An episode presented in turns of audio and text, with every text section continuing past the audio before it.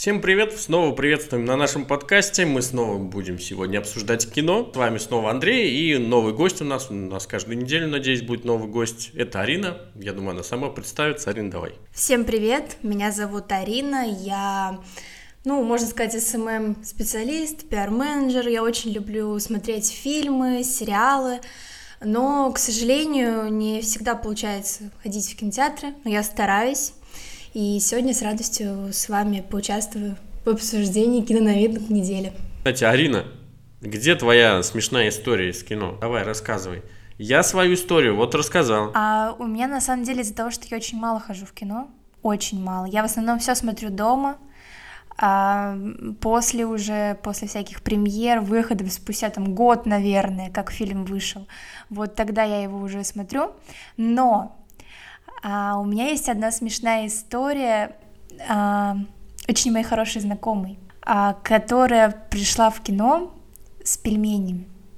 Мне кажется, это очень Подожди, подожди, подожди. Пельменями в упаковке? А, пельменями сваренными и в контейнере, то есть... А... Из дома? Да, да, и, и я думаю, были очень вкусные ароматы на все кино. Присылайте нам тоже, мы будем публиковать ваши истории.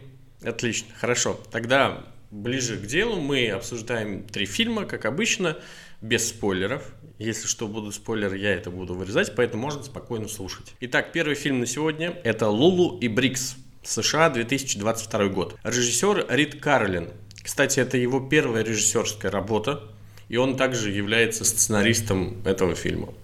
Синопсис. Морской пехотинец Брикс должен доставить в Калифорнию служебную собаку по кличке Лулу. Задание оказывается с подвохом. Лайтовая поездка вдоль Тихоокеанского побережья превращается в адское путешествие, где непонятно, кто кого везет. В ролях Ченнинг Татум, Корианка Килчер, Итан Сапли, или Сапли, не знаю, это извините, Акила Зол, Кевин Нэш, Эми Ревер Лэмпон, Джеймс Адамс, Кейден Бойт. Кстати, оригинальное название этого фильма «Дог» потому что он весь фильм называл не псина, как в нашем российском переводе, а дог, собака. Ну, раз ты только что с него пришла, давай начнем. У нас есть как, вначале мы рассказываем какие-то эмоции, то, что запомнилось, какие-то моменты из фильма, а потом, ну, так как ты слушала подкаст, мы делим его на категории. И потом обсуждаем по категориям. Так что есть какие-то такие моменты, которые тебе запомнились. На самом деле, да, я прям сидела с заметками и записывала все, что мне нравится и не нравится. А, вообще, изначально, а, возможно, я бы поставила этому фильму рейтинг, а, возрастной, возрастной а, рейтинг не 12+, а 16. А, могу объяснить почему потому что там а, очень было много шуток, которые, мне кажется, 12-летним детям, может быть, и понятны, но не знаю, насколько уместны. Ну вот, а потом... А ты не помнишь именно в, в каких моментах было? Потому что я максимум по шуткам помню одну шутку, по-моему, когда сам Брикс забрал собаку, и пехотинец пошутил то, что типа вот он нашел девушку. Да это шутка, в принципе, мне кажется, 12-летнему ребенку так-то нормально. А вот э, э, средние пальцы там показывали, там шутка «я забацаю тебе младшего брата», что-то такое. Там, ну, я прям, я прям выписала, да, цитатками. Или про тройничок тоже там был момент. Я такая «М-м, 12 плюс». А, вот. А так, в принципе, в конце я даже прослезилась. Я плакала. Поэтому я думаю, что если человек плачет на фильме, то это значит, что фильм, в принципе, достоин. Ну, я с тобой согласен. Единственное, что есть два способа, как сделать, чтобы человек заплакал. Первое – это как сделали они, а второе, как сделал второй наш фильм. Ну, то есть они схалтурили. Ну, или схитрили, не знаю.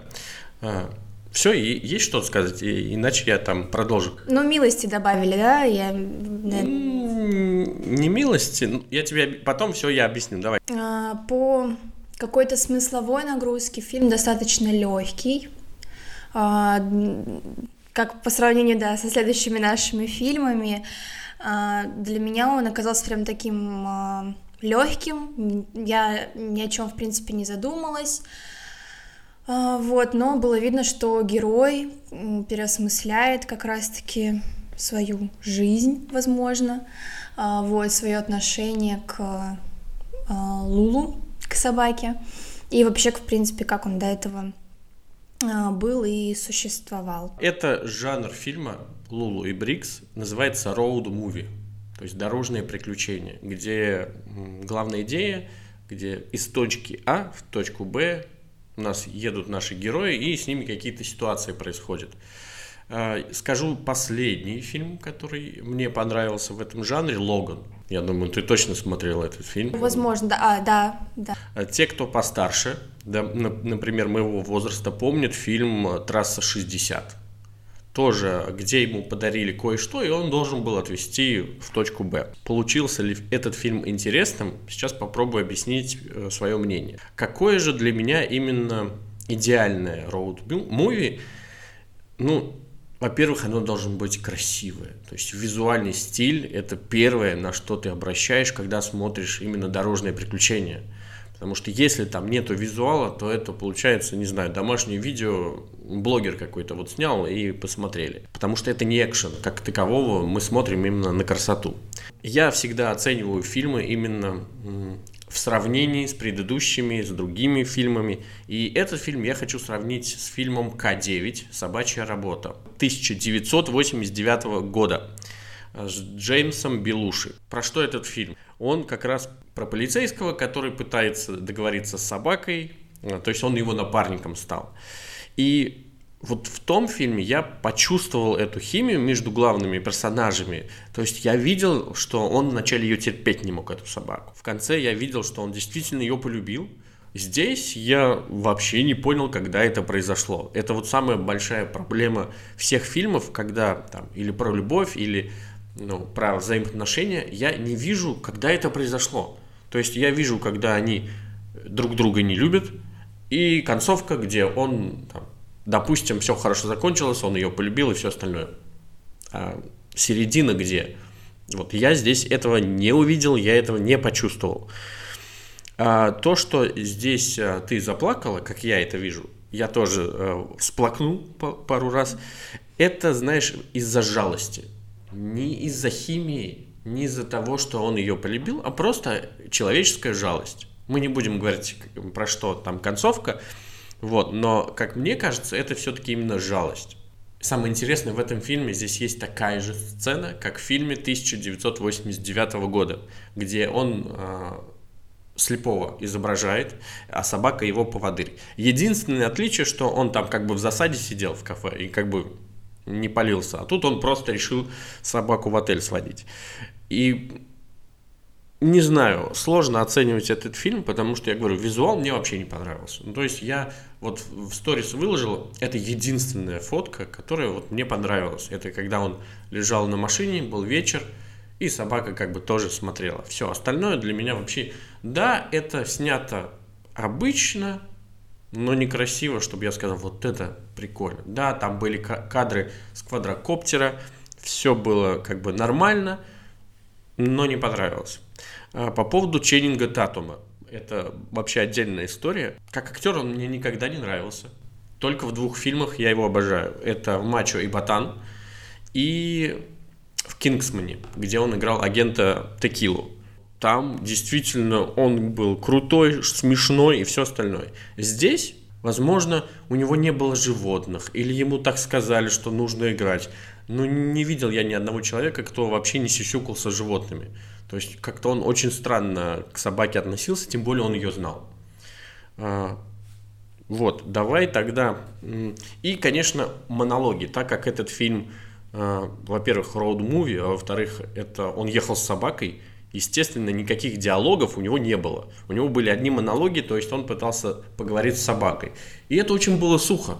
Прям очень-очень сухо. Мне кажется, наоборот, что вот это вот, как вы говорите, химия, а, момент, когда он влюбился, ну, грубо говоря, в собаку, мне кажется, они специально так ее растянули на весь фильм и не показали этого момента, а, чтобы может быть, не портить вот эту вот, не знаю, брутальность этого героя, какую-то такую, такая, я крепкий орешек такой, мне там ничто не сломает, и даже в конце тоже не особо, мне кажется, сломался, и пытались, наверное, может быть, как-то вот это показать и обыграть, что, ну, вот он как раз-таки наоборот, не очень-то и сентиментальный. Тогда я как человек, тупой зритель, я не понял вообще, почему я в такую грустную музыку должен всплакнуть, потому что если он половину фильма с ней называл ее псиной, потом единственный момент, где они более или менее вели себя как хозяин и собака, это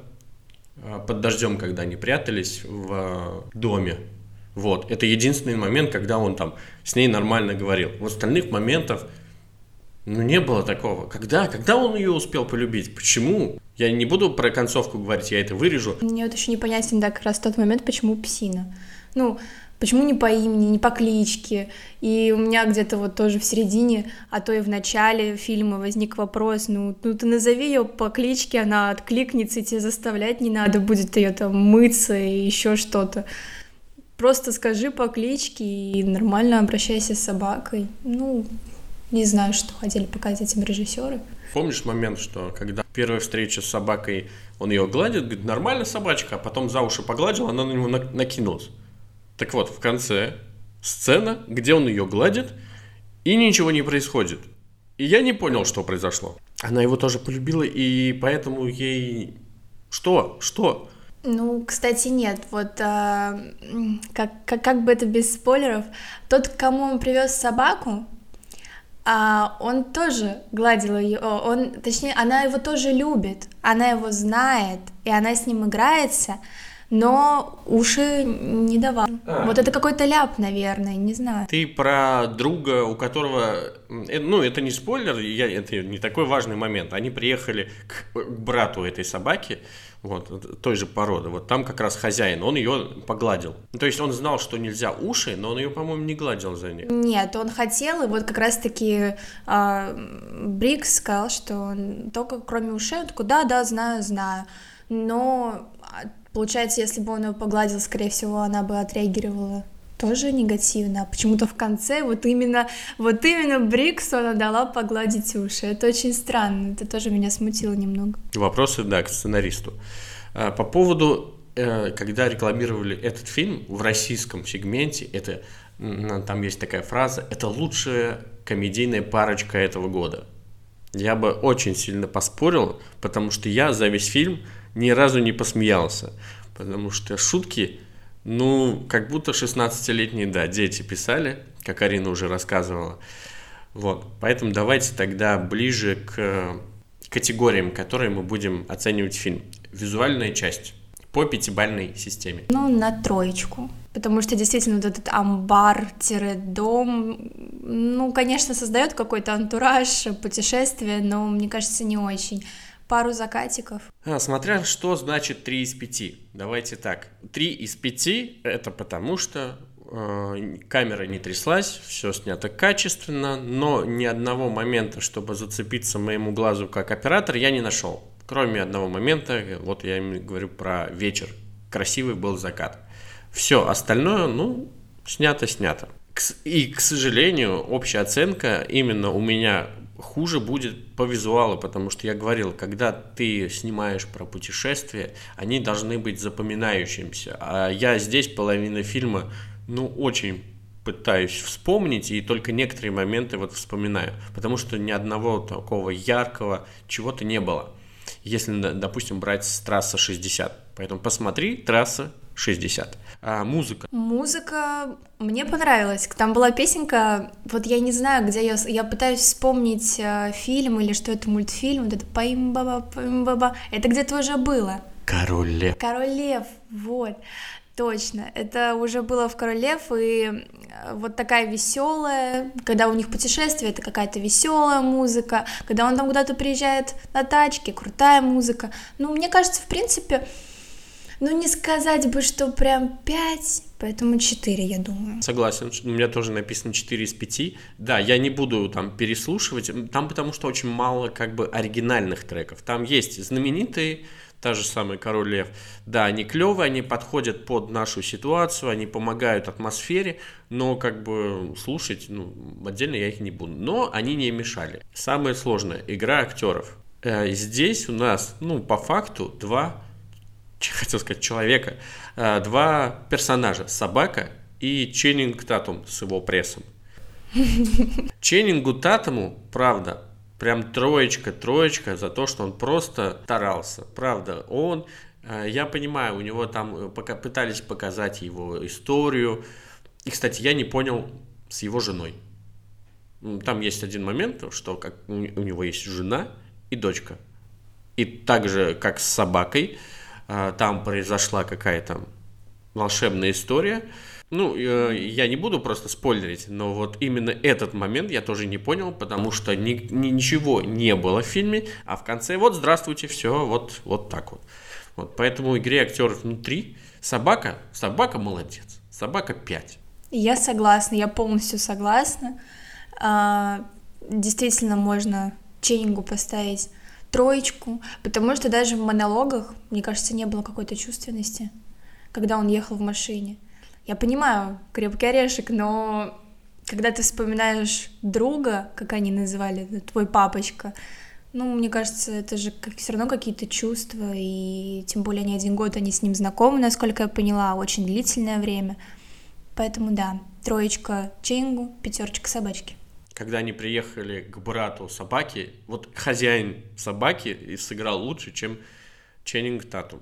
Поэтому у него есть хорошая роль, он умеет играть, я знаю, я видел это. Там «Мачо и Ботан» вообще ржачное кино. Вот здесь печалька, слезность. Сколько слез из тебя выдавил этот фильм? Я думаю, на четверочку. Там просто из пяти. Ну да, потому что вот именно конец, вот именно вот эта жалость, а, вызвало во мне вот эти слезы. Именно жалость. То есть, да, я, скорее всего, соглашусь, что это не какой-то такой момент, э, как это сказать, задуманный. А вот именно жалость, действительно. Поэтому четверочка. У меня написано три, но это потому что жалость. Если бы это было правда, история персонажа, который полюбил собаку. Пример, К9. Там я тоже плакал, но там действительно потому, что я увидел эту химию между собакой и главным актером. Здесь я ее, к сожалению, не увидел. Блин, кто бы знал, как я разношу иностранные фильмы. А потом буду хвалить российские. Юмор. Вот правда. Я даже за старание ставить не буду, потому что настолько это даже не шутка, это, я не знаю, в школе, это вы придете в любую школу, там вот как раз дети, одиннадцатиклассники, даже одиннадцатиклассники так шутить не будут, про мамку и всего про остальное, вот. Ноль за юмор. Там даже первоклассники, мне кажется, так будут шутить, там не то, что одиннадцатиклассники, там первоклашка так может пошутить, вот, поэтому, ну, я однерочку поставлю, а, только лишь, наверное, потому, что а, э, шутки были вставлены в какие-то такие неожиданные моменты. Ну, то есть, когда ты вроде бы в фильмах и есть такие моменты, когда ты вот ожидаешь шутки вот именно от этого героя. Общая оценка данного фильма по десятибальной системе. Ну, по десятибальной, я думаю, поставил бы этому фильму шесть с половиной. Шесть с половиной для меня это прям хороший фильм, который я даже рекомендовать буду. Этот фильм я рекомендую только людям, которым нравится пресс Ченнинга Татума, который просто без ума от него. Ну или собачки. Да, или те, кто любит собак в фильме. 6 из 10. Если бы визуал был намного лучше, и те места, в которые они приезжали, были гораздо интереснее сняты, то могло быть и 6,5, возможно и 7. И если бы концовка была нормальная, тоже было бы 7. Ну так 6. Следующий фильм «Мистер Нокаут. Россия, 2022 год». Режиссер Артем Михалков. Э, у него, кстати, у Артема всего 6 фильмов, которые он срежиссировал, поэтому можно сказать, что он новичок. И наивысшая оценка у него это у мистера Нокаута. Синопсис. История жизни и приключений легендарного советского боксера Валерия Попеченко, чемпиона СССР, Европы и победителя Олимпийских игр в 1964 году в Токио. А, о его детстве в Суворовском училище в Ташкенте, о службе курсантом-пограничником, о его первых успехах и неудачах, о его дружбе с тренером спортивного общества «Динамо» Григорием Кусикьянцем, История о том, что в любом даже престижном поединке для спортсмена главное, дальше я не скажу, потому что здесь для меня это прям огромный-огромный спойлер, поэтому не читаем синопсис до этого момента. В ролях Виктор Хореняк, Сергей Безруков, Ангелина Встречина, Инга Оболдина, Евгения Дмитриева, Андрей Титченко – Олег Чугунов, Викторий Вербицкий, Ирина Ромашева и Валерий Скляров. Я напоминаю для тех, кто не слушал мой предыдущий подкаст, я очень, ну, скажем, негативно отношусь к российскому кино. И самый последний э, фильм, который я прям похвалил, это «Мы из будущего», первая часть. И, по-моему, по-моему, Виктор Хореняк, если Ариночка сейчас посмотрит в кинопоиске, по-моему, в фильме «Мы из будущего» он также играет одну из ролей. Нет, это Яглыч. Вот ага. этих два актера у меня мама тоже путает. На самом деле я до сих пор думал, что это он. Это хороший фильм. Сейчас я буду э, петь ему дифирамбы, оды и постараюсь без спойлеров. Во-первых, у меня прямо здесь жирным написано, хочу отметить сначала братьев Пресняковых, это сценаристы. Кстати, они же написали предыдущее кино, которое мы обсуждали, российское, это «11 молчаливых мужчин», где у меня были большие претензии к сценарию, где я говорил, что там ну вообще не раскрыли главного персонажа, что очень было все плохо. Тут же ребята, я не знаю, что они сделали, но они главного персонажа раскрыли на 115%. Я, я очень люблю этого актера, э, все его фильмы, даже насколько бы они не были плохими по оценкам кинопоиска, по оценкам кинокритиков, э, мне изначально нравится. Но даже если мы отпустим тот момент, что здесь играет э, как раз-таки Виктор Хореняк, можно сказать, что этот фильм действительно стал, ну, я пока не знаю, что еще будет дальше из русского в прокате на этот год, но пока на данный момент для меня это лучший русский фильм а, в плане за год. Открытие, я бы сказал, что это прям открытие года, хотя прошло еще три месяца. Э, во-первых, мы упомянули братьев Преснякова, спасибо, вы сделали лучше. Во-вторых, э, кто делал кастинг, директор я, к сожалению, не написал, кто там, по-моему, девушка была кастинг-директором. Маленький пончик и подросток пончик. У них улыбка даже одинаковая. Я думал, их что, клонировали? Ну, то есть максимально похожего взяли персонажа, что ты смотришь, блин, такое ощущение, что они вообще, это его ребенок. А маленький пончик это вообще отдельная история. Это как в Uncharted тоже там же маленький главный герой, они, ну там прям когда переход. Ну вот очень похож. Поэтому первое это сценарий, второе это главные герои. Виктор Хореняк нормально сыграл. Вообще, я, я не знаю, настолько он проникся. И это, не знаю, все, э, есть очень много фильмов спорт, где во главе идет спорт, и концовка у таких фильмов, сейчас аккуратно буду без спойлеров, где благодаря любви они как бы вырываются и вы, выигрывают победы. И здесь вообще не так. Ну, это, это еще название понятно, но тут именно, именно на истории персонажа. Почему он, я думаю, ни, для кого не секрет, раз в, в синопсисе написано, что он стал победителем, он победит, но почему он победил, из-за чего? Первое, первое, когда я похвалил этот фильм, это когда они, по-моему, дрались за училище. Он не хотел быть, он сказал, я не хочу больше заниматься боксом, у меня вот есть бег и есть э, шахматы. Вот, его все-таки поставили, и где именно в этот период, в эту драку показали первый его флешбэк в истории, почему у него такая история, почему у него такая жизнь, я сразу себе выписал отдельный, отдельный плюс.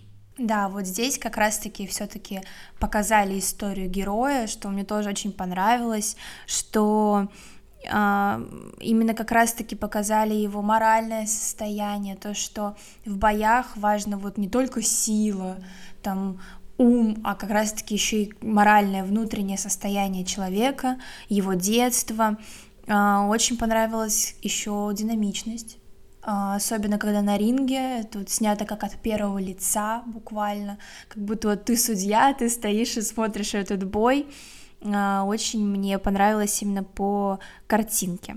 И насчет э, любви, то, что не благодаря любви, согласна. Но в последнее время в связи с Олимпиадой, которая проходит сейчас в Пекине, проходила в Пекине, очень по телевизору показывают много фильмов про спортсменов. И смотрела фильм э, про лыжницу, «Белый снег» называется, советую, кстати, посмотреть, и там тоже не из-за любви, так что вот этот вот момент, мне кажется, в советских каких-то фильмах с советскими спортсменами а, очень, наверное, редко любовь играет. Хотя тут она была, то, что, не знаю, как без спойлеров сказать, то, что а, грубо говоря, а, его любовь ушла к другому. 11 молчаливых мужчин, где тоже спорт, тоже СССР, и там главный герой не мог как бы сговориться с командой, он был единоличником, и в конце он стал играть с ними.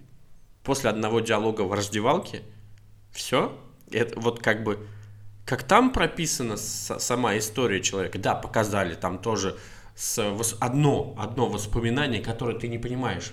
А куда, вот что мне с этим воспоминанием делать? Кто его спас? Почему? Зачем? Тут все его воспоминания прямо больно бьют в его как бы в его эмоциональное состояние. Вот подпольный бой. Там был классный момент, когда э, во втором, по-моему, раунде камера как будто была прикреплена к пончику, но не вид из первого лица, а как будто она сбоку камера, и как будто она также, ну, как бы идет в том же направлении, она делает такие же движения, как и сам пончик. То есть очень крутой момент, сложно объяснить, но если будете смотреть, обязательно э, заострите на этом внимание. Ну и, конечно, самый финал этого боя, когда была темнота, спичка и апперкот. Я хотел там похлопать, потому что настолько не об... я вообще не думал, такого у нас в России ну, не снимут. Потому что обычно, ну, бой, ну да, ну, ты проигрываешь, потом ты выигрываешь. А тут именно красиво подали. Опять история. Как я и говорил, я буду э, хвалить этот фильм. Вот этот момент с клейкой, со спичкой просто классный. И я не помню, этот момент или нет, когда его оглушило, то ему плохо стал слышать. У него стало эхо, и музыка, которая была на фоне, тоже ну, начала тоже искажаться. То есть все звуки, которые он якобы слышал, искаженными, зритель тоже это также и слышал. Поэтому это уже вопросы к человеку, кто работал за звуковую дорожку. Тоже мое почтение. Очень было классно. Вот, кстати, очень, да, хочется отметить а, композиторов – Э, вот там их три таких основных. Это Иван Бруляев, Константин Куприянов и Дмитрий Носков. А, они же также композиторами являются «Салют-7», а, «Холоп», Т-34, вот такие вот самые популярные, ну и «Пять минут тишины», которые у нас тоже снимали, они тоже являются композиторами. Как раз-таки та эпическая музыка, а, те вот эти всякие моменты очень тоже перемещают нас вместе туда же, к главному герою. Классную, да, композицию тоже хотел похвалить. Потом следующий момент, когда он уже был на Олимпиаде, а, и момент показывают э, общий план, ему поднимают руку, якобы он победил, потом склейка влево, и он сидит уже в другом углу, а, ну, также на ринге, но ему как бы уже говорят про следующего бойца. Ну, типа он идет по головам, всех э, уничтожая на своем пути. Единственный момент, возможно, который я сейчас вспомню, который меня взбесил в этом фильме, это фраза. Дословно сейчас прямо зачитаю. Я не жалуюсь, Пончик. ну давай сбежим вместе в Америку. Вот кто посмотрит этот фильм, э, это было общение с его как бы первой, первой любовью, где она, ну, ушла с другим, у нее все хорошо, она сказала, я не жалуюсь, меня все устраивает, я жила в кишлаке. Ну давай сбежим вместе в Америку. И ты такой, женщина, ты уже определись, ты что хочешь? Со мной, с ним, что? Что? Я вроде бы тебя люблю, но мне не нравится здесь жить, поехали в Америку. И тогда я тебя буду еще лучше любить. Нет. Это наверное, такой посыл. Нет, а она, когда это было на, возле, возле океана с Токио, где ее э, Саша, его друг, mm-hmm. лучший друг Пончика, он там пьяный, он ходил, докапывался до какого-то продавца рыбок. А, она рассказывала, что как бы, когда она с ним уехала, ее все устраивает, она действительно его любит, и что она сейчас просто не жалуется, она просто ему рассказывает, да. Но именно Пончику она все-таки сказала, давай сбежим в Америку. Вот для меня, как человек, парню, это вообще очень странно звучало, Арина как девушка сейчас будет защищать ее и пытаться найти в этой фразе смысл. Не, ну просто, наверное, не могла не то что определиться, а скорее всего, не знаю, может быть, так популярность его сыграла, то, что вот он теперь на высоте, и можно, как говорится, с ним сбежать. Возможно, и такой посыл, а возможно и посыл то, что действительно а, ее там связывало с ним очень много. Они же проводили, насколько я понимаю, а, тоже какое-то время. Так почему Вообще... она уехала с другим? Вообще для меня тема любви в этом фильме очень непонятна. То есть максимально непонятно. Я путалась во всех этих девушках, которые там мелькали, в которых он э, начинал отношения, влюблялся и еще что-то. Я действительно путалась. Еще это параллельно с теми моментами, когда я его возвращала в детство, и на какой-то момент я запуталась. Кто из них кто? Кто уехал с другом, кто там был в Ташкенте, а кто по итогу как он встретился с тем, что есть. Скорее всего, это было во многих фильмах именно про бокс, где э, объясняли, почему главный соперник, последний, почему сложно его победить. По-моему, это, да, это очень банально было, что вот он его первый раз проиграл, и снова ему придется с ним драться. Но там еще показали э, момент, что там штангист был который тоже выиграл вместе с Пончиком. Это была одна команда, Олимпиада же. И он проиграл. То есть мало того, что ему придется драться с тем соперником, которому он ему проиграл, так еще и его как бы СССР его подвела. Все, он последний остался, чтобы доказать всему миру, что он лучший. Поэтому это тоже для меня отдельный плюс, что мотивация. Согласна. Еще понравился момент, что они как раз-таки в этом фильме вот именно не мордобой сделали, вот как обычно, вот эта вот грань всяких э, бойцовских э, фильмов, где показывают драки, кровь, там, кулаки, а вот именно делают какой-то мордобой, ну, на который даже порой иногда не очень приятно смотреть. А здесь вот именно они из боев сделали искусство, как на мой взгляд. Да, по поводу девушек. Да, было несколько девушек. И, кстати, девушка, которая была в настоящем, которая была внучкой женщины из музея, мне она понравилась. Ну, то есть она максимально милая была. То есть я поверил на секундочку, что это то время, это не сейчас. Ну, то есть максимально косички прикольные, само поведение такое, ну, прям скро- скромница-скромница. Блин, я говорю, я никогда не думал, что я буду говорить про российское кино именно с таким моментом. Классно, все, я поверил все работает. Когда я заплакал, это была фраза, когда он сказал слово «прости». Это было лучшим моментом во всем фильме. Когда я понял, что вот ради этого, да, стоило посмотреть этот фильм, что я пошел с плохим настроением в кино, но я остался, посмотрел, и я очень доволен этим, этим фильмом. У меня из моих вот этих воспоминаний вроде все закончилось, и я готов к критериям. Если есть что вспомнить, Давай. А, да, по поводу тоже момента с фразой «прости». А, вот именно как раз-таки на этом моменте я тоже начала плакать. И этот момент, и конечно, ну, конечно, больше, наверное, как из- из-за какой-то гордости, а, вот. А момент «Спроси», да, как раз-таки именно там мне еще понравилось, как смешали настоящее с будущим, то, что он там уже не маленький мальчик стоит, а вот именно даже вот как во время боя, вот со всеми этими его кровоподтеками, очень, конечно, зрелищно, очень интересно. Я думаю, да, можно переходить к оценкам, критериям.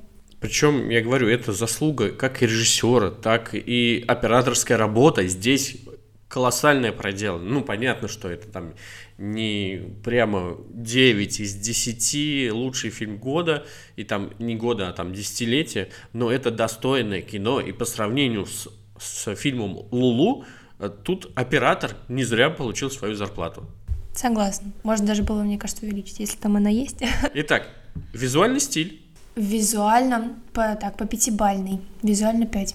Я тоже, я не могу тут поставить меньше, потому что визуально, если сравнивать предыдущие кино Пресняковых «11 молчаливых мужчин», там Лондон мне казался одной-двумя улочками и футбольным полем. Да, тут тоже э, есть ринг один, да, есть не так много локаций, но общее впечатление с прошлым Пончика, причем в разных, там, два раза прошлое показали, общая концепция, общий визуальный стиль мне, показ... мне достаточно было. Поэтому здесь точно 5. Здесь как и костюмы, как э, додумались вообще это снять. Вот я говорю про концовку, про прошлое, гениально. Все, вопросов нет, я очень удивлен, потому что, я говорю, и то, что вот какая оценка стоит на кинопоиске, я первый раз именно на российском кино говорю, да, я согласен с этой оценкой, я даже больше поставлю. Поэтому визуал 5 из 5. Музыка. 5. Для меня это 5. Это эпично, это завораживающе, это моментами а, ты сидишь, затаишь дыхание, просто это как вот в ужастиках, когда начинается музыка, и ты такой, все, ты понимаешь, что сейчас что-то будет, и для меня музыка на 5. Э, в последние, когда уже был бой в Токио, э, ну, с, с, сам не последний бой, а вообще началось все в Токио. Я не знаю, я все ногти, которые у меня остались, я все сгрыз на, на этом моменте, потому что настолько музыка меня подгоняла, она давала мне настроение. Рядом со мной сидела мама с дочкой, дочка боксировала вместе с Пончиком во время фильма. То есть это надо было видеть. Настолько все было круто. И музыка, и игра актеров, что даже ребенок сидел, ну сколько ей, лет 10, она боксировала. Поэтому музыка 5. Игра актеров. Игра актеров для меня это тоже 5, потому что все прекрасно отыграно, на мой взгляд, а, в эти возвраты в прошлое, эти нокауты, и по бойцовской части, по боксерской. Тоже, мне кажется, не было такого, что там в некоторых фильмах прям видно, что человек, а, не умеющий драться, пытается драться. Здесь, мне кажется, все было хорошо на пятерочку.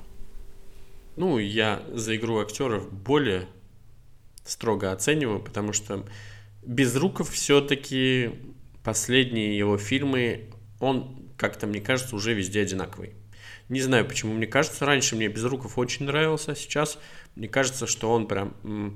Есть такие актеры, которые пытаются сыграть именно криками. То есть, да, это эмоционально, но это одно и то же. И здесь мне показалось, что я его уже где-то видел. И не один раз. Поэтому вот только за него снижу 4 из 5.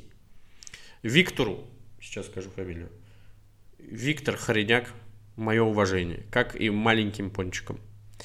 А, слезность. Ну, слезность для меня здесь э, на четверочку. То есть э, для меня здесь слезность это именно было вот пару моментов. Э, и один момент это действительно возвращение в прошлое, тоже какие-то воспоминания. Но второй гордость. И, конечно, я вот не прям вот рыдала весь фильм на 5, поэтому на 4. Нет, здесь, скорее всего, я имею в виду не слезность по количеству выплаканной воды, а именно по количеству, что ты вот плакала, потому что, ну вот, По-другому нельзя.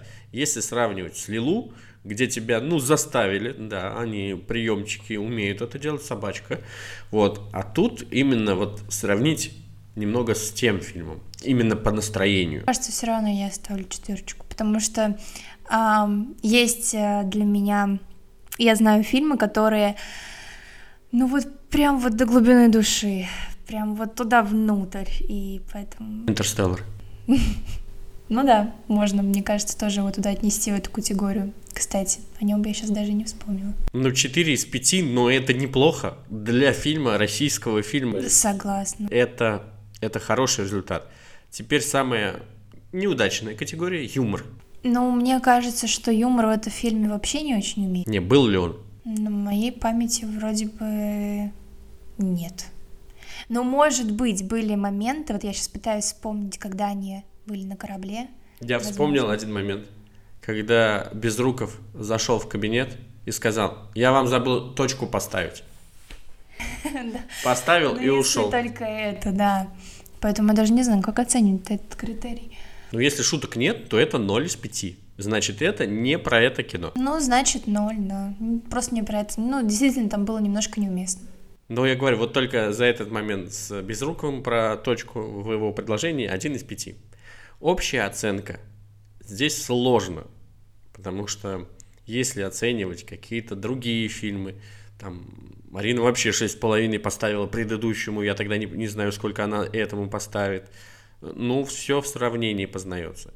Я поставил вот даже у себя семь с половиной из десяти заслуженно, не меньше, не больше, именно хорошее кино, которое я рекомендую посмотреть всем – причем, возможно, я даже его обязательно пересмотрю.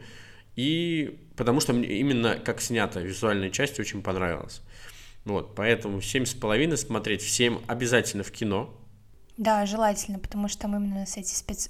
как это спецэффекты, можно, я думаю, как назвать, съемка операторская, именно для большого экрана. А, для меня общая оценка, ну я вот колеблюсь между семью с половиной и восьмью. А, но, скорее всего, я поставлю восьмерку по сравнению с предыдущими а, для меня российскими фильмами, которые я смотрела. А, потому что есть вообще один фильм, который я не понимаю до сих пор. Это «Бумеранг», может быть, смотрели, там Нагиев в главной роли. Тоже недавно шел. Это для меня просто... Дно? Да, вот именно это для меня дно российского кино. Вот, конечно, местами смешно, но ужасно. А именно мистер Нокаут для меня на восьмерку, я думаю. И теперь самый странный фильм этой недели. Называется «Первый встречный. США, 2022 год». Режиссер Кэт Койра. Я бы его еще назвал автобиография Дженнифер Лопес. Потому что по-другому я этот фильм никак не могу назвать. Синопсис. Поп-дива Кэт Валдис и ее жених Бастион – самая обсуждаемая пара года. Миллионы людей следят за каждым их шагом в прямом эфире. Но за секунду до того, как связать себя узами брака с любимым на глазах у толпы фанатов, Кэт узнает, что он ей изменил. Пока весь мир рушится, Кэт встречается взглядом с незнакомцем, простым учителем математики, случайно попавшим на концерт, и принимает самое безумное решение – выйти за него замуж. В главных ролях Дженнифер Лопес – Оуэн Уилсон, Малума, Джон Брэдли, Хлоя Колман, Сара Сильверман, Мишел, Мишель Бюта, Халин Миддлтон, Катрина Кеннингем и Талия Уитакер. У меня по этому фильму полтора предложения. Я не знаю, что там обсуждать.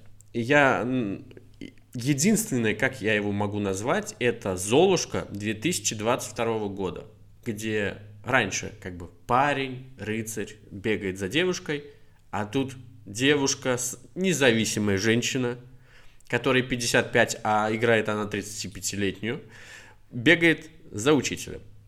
Давай, Арин, с тебя. Меня на самом деле тоже, не знаю, предложение 2-3, скорее всего. А для меня это очень типичный фильм про любовь, а, то, что вот, настоящая любовь э, у нас в мире еще существует, там она звезда, поп-дива, а он простой учитель математики. А, для меня это очень такой типичный сюжет с предсказуемым концом, а, но а, совсем уж а, ругать этот фильм так-то, в принципе, можно не ругать, потому что все равно с фильма выходишь с эмоциями окрыленности, возможно, какой-то. Вот из-за этой любви, веры в любовь, все-таки, что она есть. Окрыленность, если ты учитель математики и ты мужчина. Ну, вот, кстати, режиссер а, Кэт Койра. Она, насколько я еще посмотрела, режиссер зачарованных сериала. Серьезно? Да, бесстыжие. А, я к чему веду? Без разницы какого года, а к тому, что зачарованных это та же самая, ну там история любви, все так же, там, возможно, типично. Не трогать зачарованных.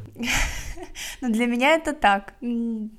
Возможно, я сейчас нарвусь на волну просто а, хейта в мою сторону, вот, но для меня это так. А, вот. Ну, насчет музыки, что могу еще сказать? Насчет музыки, все так же хит, который же потом Джей Лой выпустила, а, Мэри Ми. Все как и должно быть, в принципе, в таком фильме. Больше ничего не могу сказать, потому что, в принципе, никаких эмоций таких аж особо сильных он у меня не вызвал. Я уже даже, наверное, на середине фильма уже сидела, и ну, ну просто хочется уйти, потому что, ну я знаю концовку, это как российские мелодрамы, когда ты а, знаешь, что все в итоге там он будет с ней, она будет с ним, там э, все предсказуемо, очень предсказуемо пока Андрей листает, пытаюсь найти. Э, Бестыжие, ты была права, но в зачарованных я ее не вижу. Поэтому зря гонишь. Нету. Но для меня бесстыжие и зачарованные это что-то близкое. Ну, во-первых, как я и сказал, извините, я ошибся, Дженнифер Лопес 52. Хороша бабулька? Ну, она хорошо в 52 выглядит, я хочу сказать. Такая подтянутая.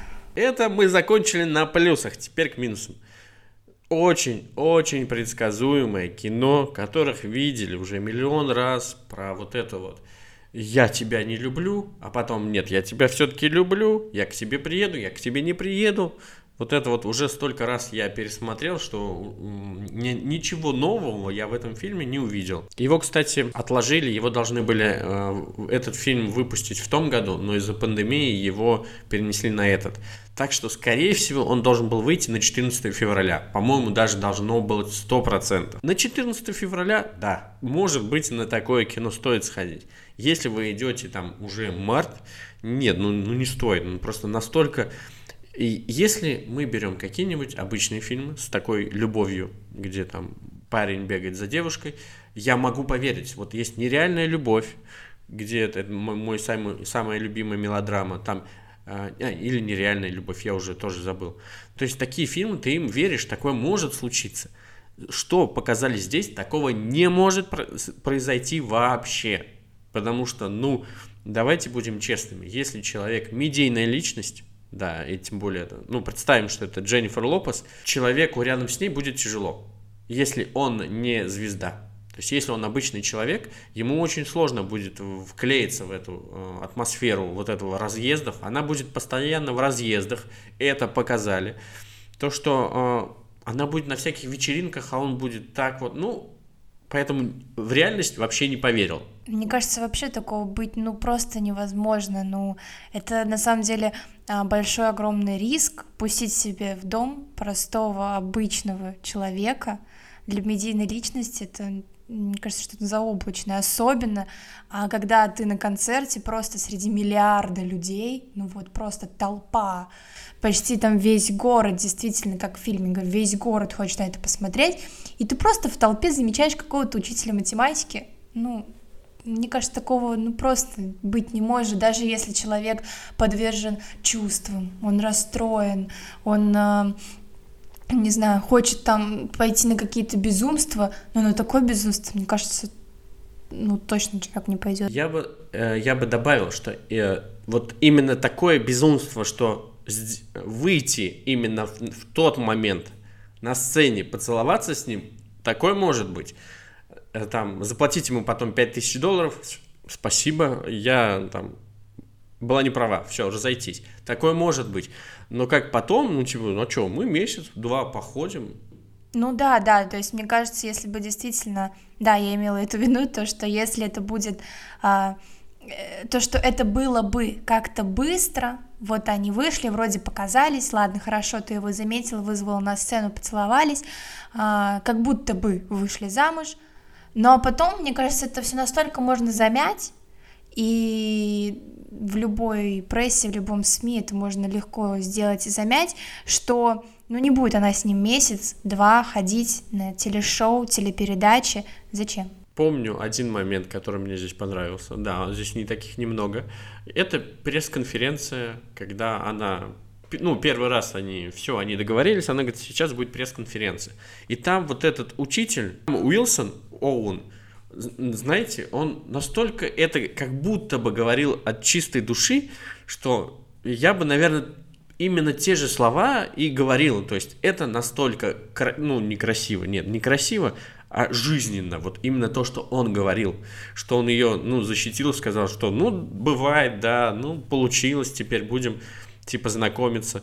То есть это мне очень понравилось. Тут, тут я в это могу поверить. То, что проходил дальше, ну, это уже фантастика. Нужно, наверное, переходить к нашим категориям, потому что я говорю, здесь сказать нечего. Это обычный фильм про Золушку, только в роли мужчины. Только наоборот, да. Итак, визуал. Один балл из пяти. И то этот один балл, по-моему, я поставил за последнее выступление Дженнифер Лопес и вот этого Бастиона, ну, именно из-за красоты ее костюма, а, красоты сцены, просто красивый кадр. Все. Я за визуал поставлю двоечку, потому что мне платье понравилось. Мне как девочке, мне понравилось платье свадебное. Ну хорошо, я так когда мальчик, я еще за, за Дженнифер Лопес поставлю еще полбалла. Два с половиной из пяти. Вот, мы так сейчас поднимем до пятерочки. Вот, ну, для меня двоечка. Снято очень обычно. Вот как Лулу хорошо снято, ни к чему не придерешься, но и как бы гениальных каких-то ракурсов я не увидел.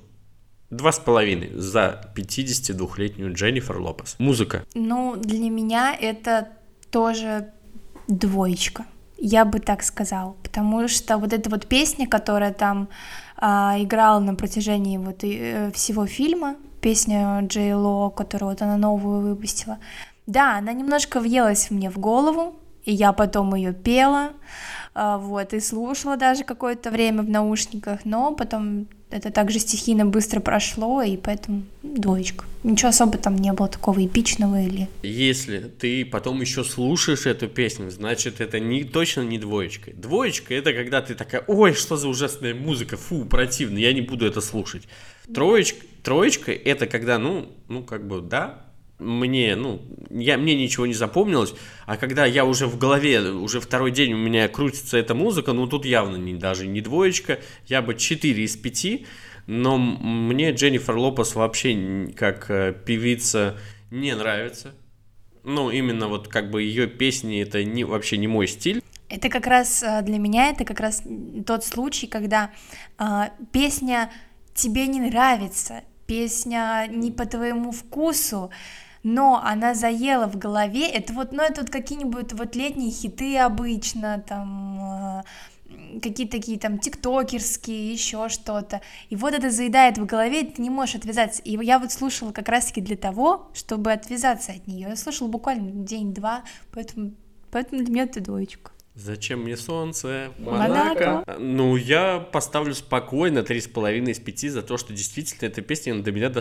она приставучая. Это неплохо, она красиво спела ее, она самое главное в этом фильме, можно сказать. Поэтому 3,5 из 5 за, за песню. Игра актеров. Это очень интересный пункт. Для меня, вот как раз-таки главный герой, я никогда раньше не видела этого актера. Он обычно в комедиях снимается. Ну вот Видимо, я мало смотрю американских комедий, а, но никогда раньше не видела этого актера, но в некоторых моментах я ему прям верила.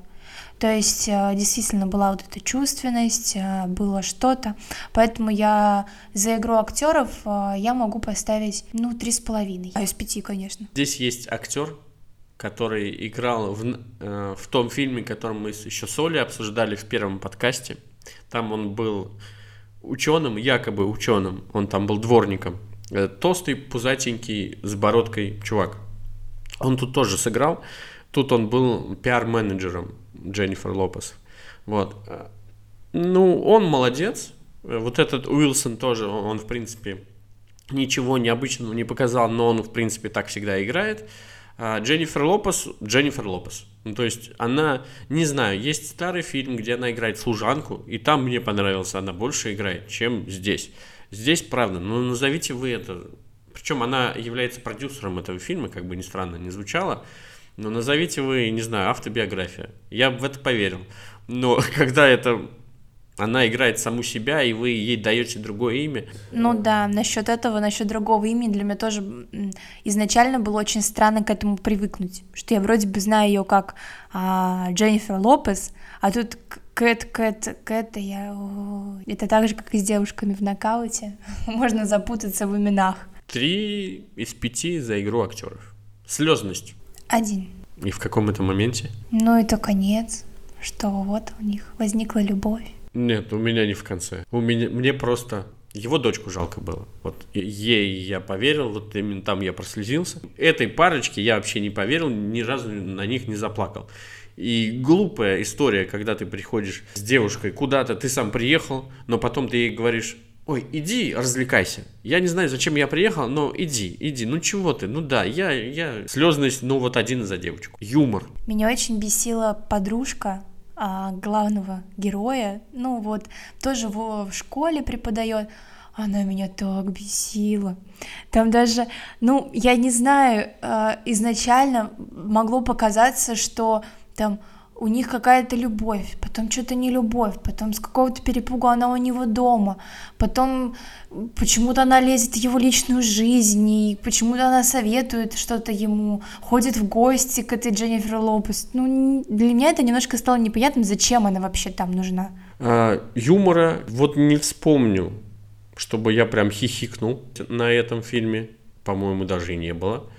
Поэтому 0 из 5 Здесь больше про любовь. Я тоже такого не могу вспомнить, поэтому ноль, да. Здесь тоже юмор.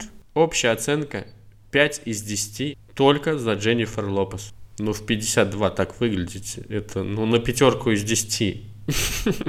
Потому что, ну, не за что тут ставить выше.